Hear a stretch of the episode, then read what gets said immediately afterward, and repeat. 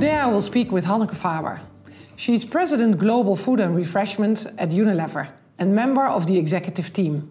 She has more than 25 years of international experience in the consumer goods and retail sector and was most recently named as one of the most powerful women in the world. Welcome, Hanneke. Thanks, Alexandra. Fun to be here. I'd actually like to start with a great topic. So, most recently, uh, you've set a very ambitious new future food ambition. Can you explain a bit more about it? Yeah, of course. So um, we just yeah just a couple weeks ago we set a new ambition for our foods business, which we call Future Foods. Um, the reason we're doing that is that the global food system is broken, and as a big foods player, we have a responsibility to help fix it. And why do I say it's broken? It's broken because there is a billion people in the world that are hungry. There's in two billion people who are overweight or obese um, and the concern about that has heightened during COVID because it is a comorbidity. A third of all the food we produce in the world gets wasted, um, so never makes it into our mouths. And finally, the foods industry is responsible for 25% of the world's greenhouse gas emissions. So just a lot to be improved on. And again, as a big player, we have a responsibility. So there's an we we really made four new commitments. The first one is that we're going to sell a billion euros of plant-based meat and dairy replacements. Um, which is kind of a scary goal. We don't quite know how to get there, but we'll figure it out. um, yeah, the second thing is that we're going to halve our food waste um, between factories and shelf. The third is that we're going to double the number of products with what we call positive nutrition, which means a significant amount of macronutrients like vegetables or proteins, or micronutrients like vitamins and minerals. And finally, we're going to commit to continuing to reduce salt, sugar, and calories in our products. Amazing. Those are really concrete goals. How do you include sustainability in your goals and how do you make it actionable? Yeah, yeah, it's a great question, and I think Unilever, um, you know, over the last ten years or so, um, has kind of developed this theory of change of you know what role can we play in the bigger system. Our purpose is making sustainable living commonplace. Um, we feel we have a role there, but clearly we can't you know change the world by ourselves. So it's really three steps, and these future foods commitments you should see in those in that context as well. Three steps. The first step is get your own house in order. Um, and that's what these commitments are really about. You know, I can talk about the world's food system all I want, but if our own house at Unilever is not in order, then I should really shut up and get to work. Um, so that's step one. Step two is leveraging our brands um, we have these wonderful big brands. Um, you know, a brand like Knorr in my portfolio is in more than 3 billion households um, every year. So we reach lots of people. So, how do we leverage our brands to help make sustainable living commonplace? And then the third is, you know, hopefully we can also influence um, others um, by getting out on the edge. Um, and collaboration with partners is absolutely critical. Uh, and and and I was also wondering, for example, also when you talk about waste in the food chain, so I could imagine that technology, uh, data, artificial intelligence play a role there. Could you elaborate on that? Yeah, absolutely. Food waste is actually an interesting example of that. Um, because if it was easy to eliminate food waste, we would have already done it because it costs money, right, for businesses. So businesses don't want to waste food. Um, so if it was easy, we would have already done it, but it's not easy. Um, we have significant waste in our factories, and we have significant waste when we produce products. When we basically when we plan wrong, when we produce products that we end up not selling.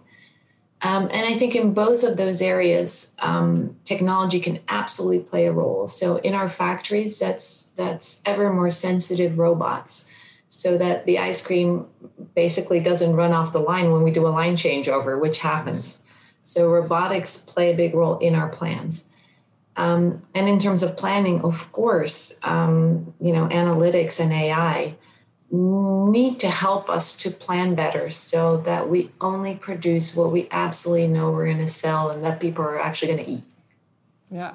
And are you already taking action in that area of of absolutely. Of yeah. Absolutely. And again, by setting some clear goals, the actions will accelerate. I think there's also another um, hot topic in terms of transparency in the food chain that you that you want to know where your food comes from. Are you also yeah. busy on that topic? Absolutely. So. Um, transparency, especially in terms of sustainable sourcing, is a really hot topic for us. Um, so everyone wants to know where their tomatoes, but especially where their palm oil, for example, comes from, and whether it was sustainably sourced or whether you know half a forest disappeared in order to get that product in your hands. So again, technology plays a huge role there um, in certifying that um, agricultural inputs were sustainably sourced. So we're now using drones um, to check on our suppliers year round because in the past, you know, we used to send a guy there and once a year he'd go into the palm forest in Indonesia and do a certification. And then, you know, he'd leave and come back next year and God only knows what happened in the meantime. That's not entirely true, but, you know, that's how yeah. it would work. Yeah. Now with drones and cameralytics, um, we can see that estate year round uh, and that farm year round. And that really, really helps in terms of eliminating deforestation, which is why, as a company, we're committed that by 2023 we will be 100% deforestation free and that's really thanks to technology. Well i think it's really inspiring how you know audacious uh, you are in terms of setting these goals uh, and using technology no and technology and sustainability really go together. Um, you know they're not two different things.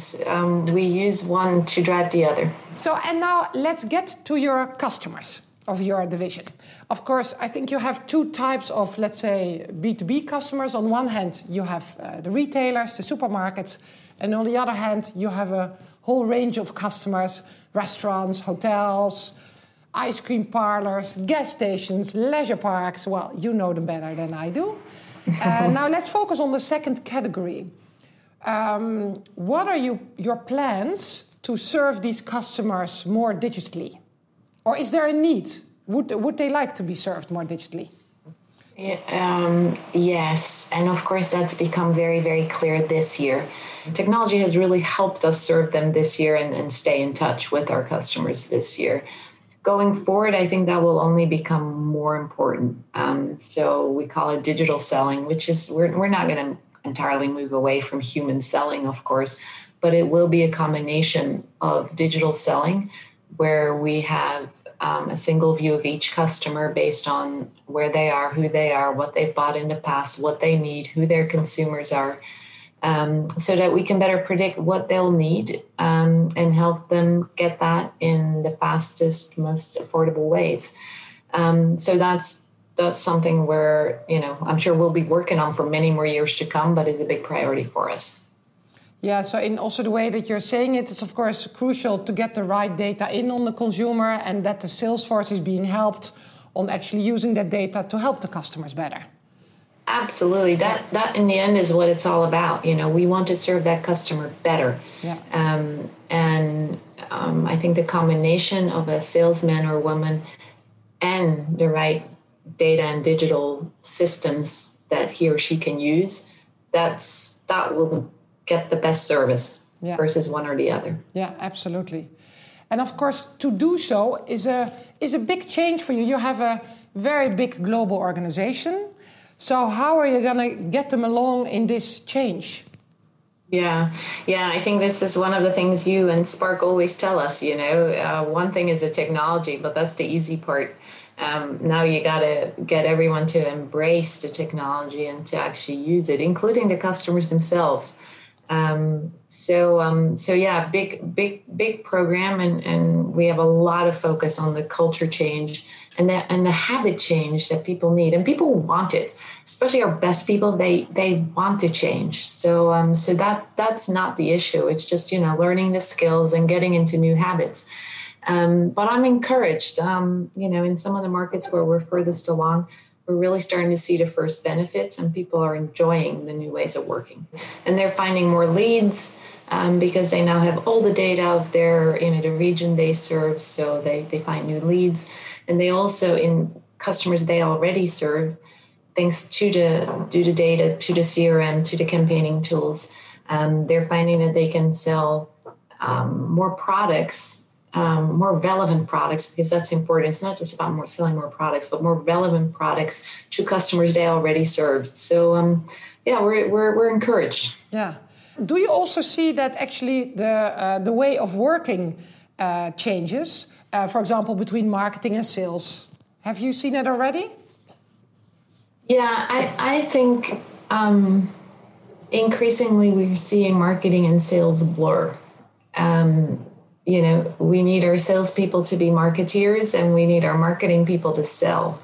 So I don't know that five years from now we'll still have marketing and sales um, because with the digital technology, they are really blurring. And that's, again, part of the change we need to drive. Yeah, and, and also the type of, of competences, huh? because we often see that, uh, and you also know that because you've been in digital very long time, as I know. Um, you also need to have your data very close with you. Because of course yeah. uh, uh, we also see with some customers that they put data somewhere completely else and they put competences they outsource it. Yeah. No i think it's that's very very dangerous. Um, because if we don't understand our own data and don't have that near and dear to our hearts we're never going to be able to use it to serve our customers and consumers best. So um, so no uh, you know i I think every com- for every company, but certainly for Unilever, we will need to bring IT and technology much closer to the heart of how we do business, and that's certainly one of the things I'm trying to drive at Unilever. Which, which of course, even ten or and certainly twenty years ago, maybe wasn't so necessary for a company like Unilever. You know, IT was kind of this dusty thing in the corner, um, but it can't be today. Yeah every time you get customer data in, you want to digest it and then improve on it. So, how do you see improving the speed of learning at Unilever? Yeah. No, I think that's again why the integrated teams and almost integrated people, so the marketing and sales blur, are so important. Um, so teams indeed need to see the data come in on a daily basis and then be able to act on it. Um, and if they have to go through five layers and functions, it'll be way too late and the data will be old. Um, so that's certainly something you know we're we're driving again in the markets. This is most important because we're serving you know the Mexicans and the Kazakhstanis and the Indonesians, which you can't do necessarily from Rotterdam with the same insights but we need those integrated teams there. So, um, so that's that's part of the change to digital selling for sure. Yeah, absolutely. And as mm. you already mentioned, uh, well, we are allowed to support you. Uh, what was most valuable in our support? Um, yeah, a number of things. So um, you supported us um, with uh, the kickoff of this whole uh, digital selling in food service channels um, I think you brought a really um, organized uh, approach from the start, which is helpful because teams who are in the business and who've never done this before, um, you know, can go a little bit, oh, I don't, I have no idea where to start. You don't know what you don't know, really. And you guys have done this before. So the fact that you came with a template was super helpful. Your starting point really helped them define where were the big opportunities um, because we, you know, the away from home channel, as as you said earlier, uh, there's there's like a thousand sub channels in every country, so you could go do, you know, literally ten thousand things tomorrow. Yeah. Um, but your methodology helped us say, okay, these are the big opportunities that we should focus on first. Um, so I thought that was really helpful as well. Great, and great to be able to support. Uh, mm-hmm. And of course, um, what we also see a lot in all the clients is that, of course, to make digital transformation happen, uh, investments are needed first before revenue come. So, um, how do you convince your stakeholders uh, to make this happen? Yeah. Well, I do think it's a multi-year plan, so you do need to think through, you know, uh, what kind of revenue, which is why the opportunity identification is so important. So, what kind of extra revenue am I going to get from this? What kind of efficiencies will I get from this as well? Um, because there is work that no longer needs to happen once you get this done. And then, indeed, okay, what, what's the upfront investment I need to make? So, putting that together at minimum at the back of an envelope and saying, okay, it kind of makes sense if I'm going to spend X, I'll get this much more revenue and I'll get these efficiencies it's always a leap of faith. Any business case is a leap of faith, but um, but that's how we approach it. And we're in it for the long term. Uh, Unilever has been here for more than hundred years. Um, we hope to be here for another hundred years. So, if it doesn't pay out in the next week, that's okay. Well, I think that's very crucial what you say. The, also the longer term view, because we really see the difference between also you know between our clients who are making this happen or not is the longer term view. So, where do you think that diversity will come in in the next five years to achieve all the goals? Yeah, so again, at Unilever, we're proud that this year we reached our target of 50% female managers. So that was a target I had nothing to do with. It was, it was set back in 2010 by, uh, by Paul Polman and his team at the time. And at the time, Unilever had 35% female managers.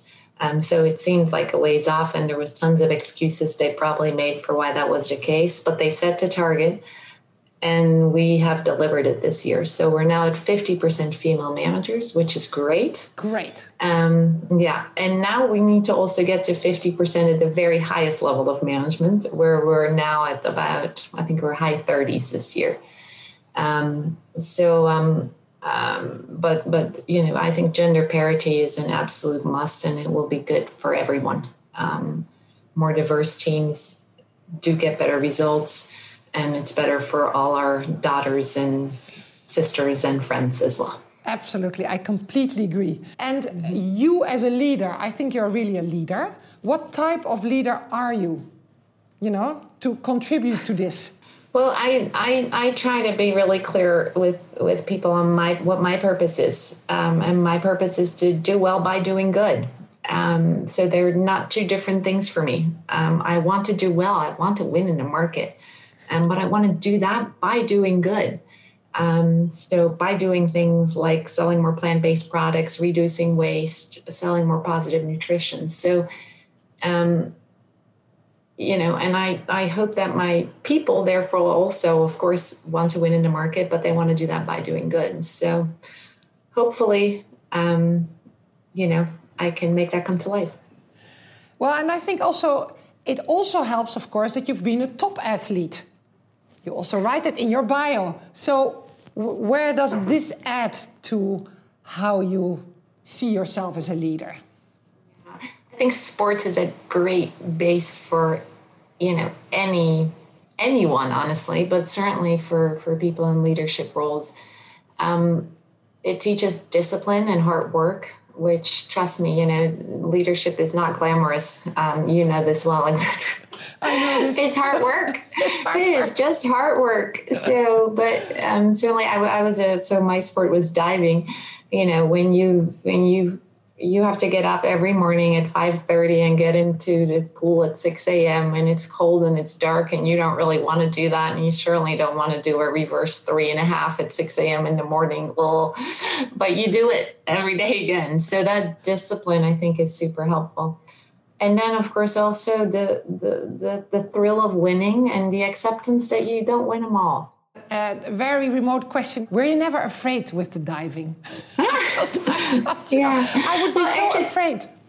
Yeah, diving is a really scary sport, right? I mean, you're standing 10 meters high in the air, yeah. um, and you got to hurl yourself off that platform at 55 kilometers an hour and hope for the best. So, um, it's a thrill, and I miss that sometimes because obviously you can't dive once you're done. That would be very dangerous. Um, but again it's a real it's really helpful for a later career you know people sometimes ask me before like a big speech or something aren't you nervous compared to standing up at 10 meters and having to do a reverse two and a half a speech is nothing so i'm grateful to diving I can completely imagine. No, I think it's just so incredible that you did that. So I just wanted to ask you once. So uh, thank you very much, Hanneke. Very nice speaking to you. Thank you. That was fun.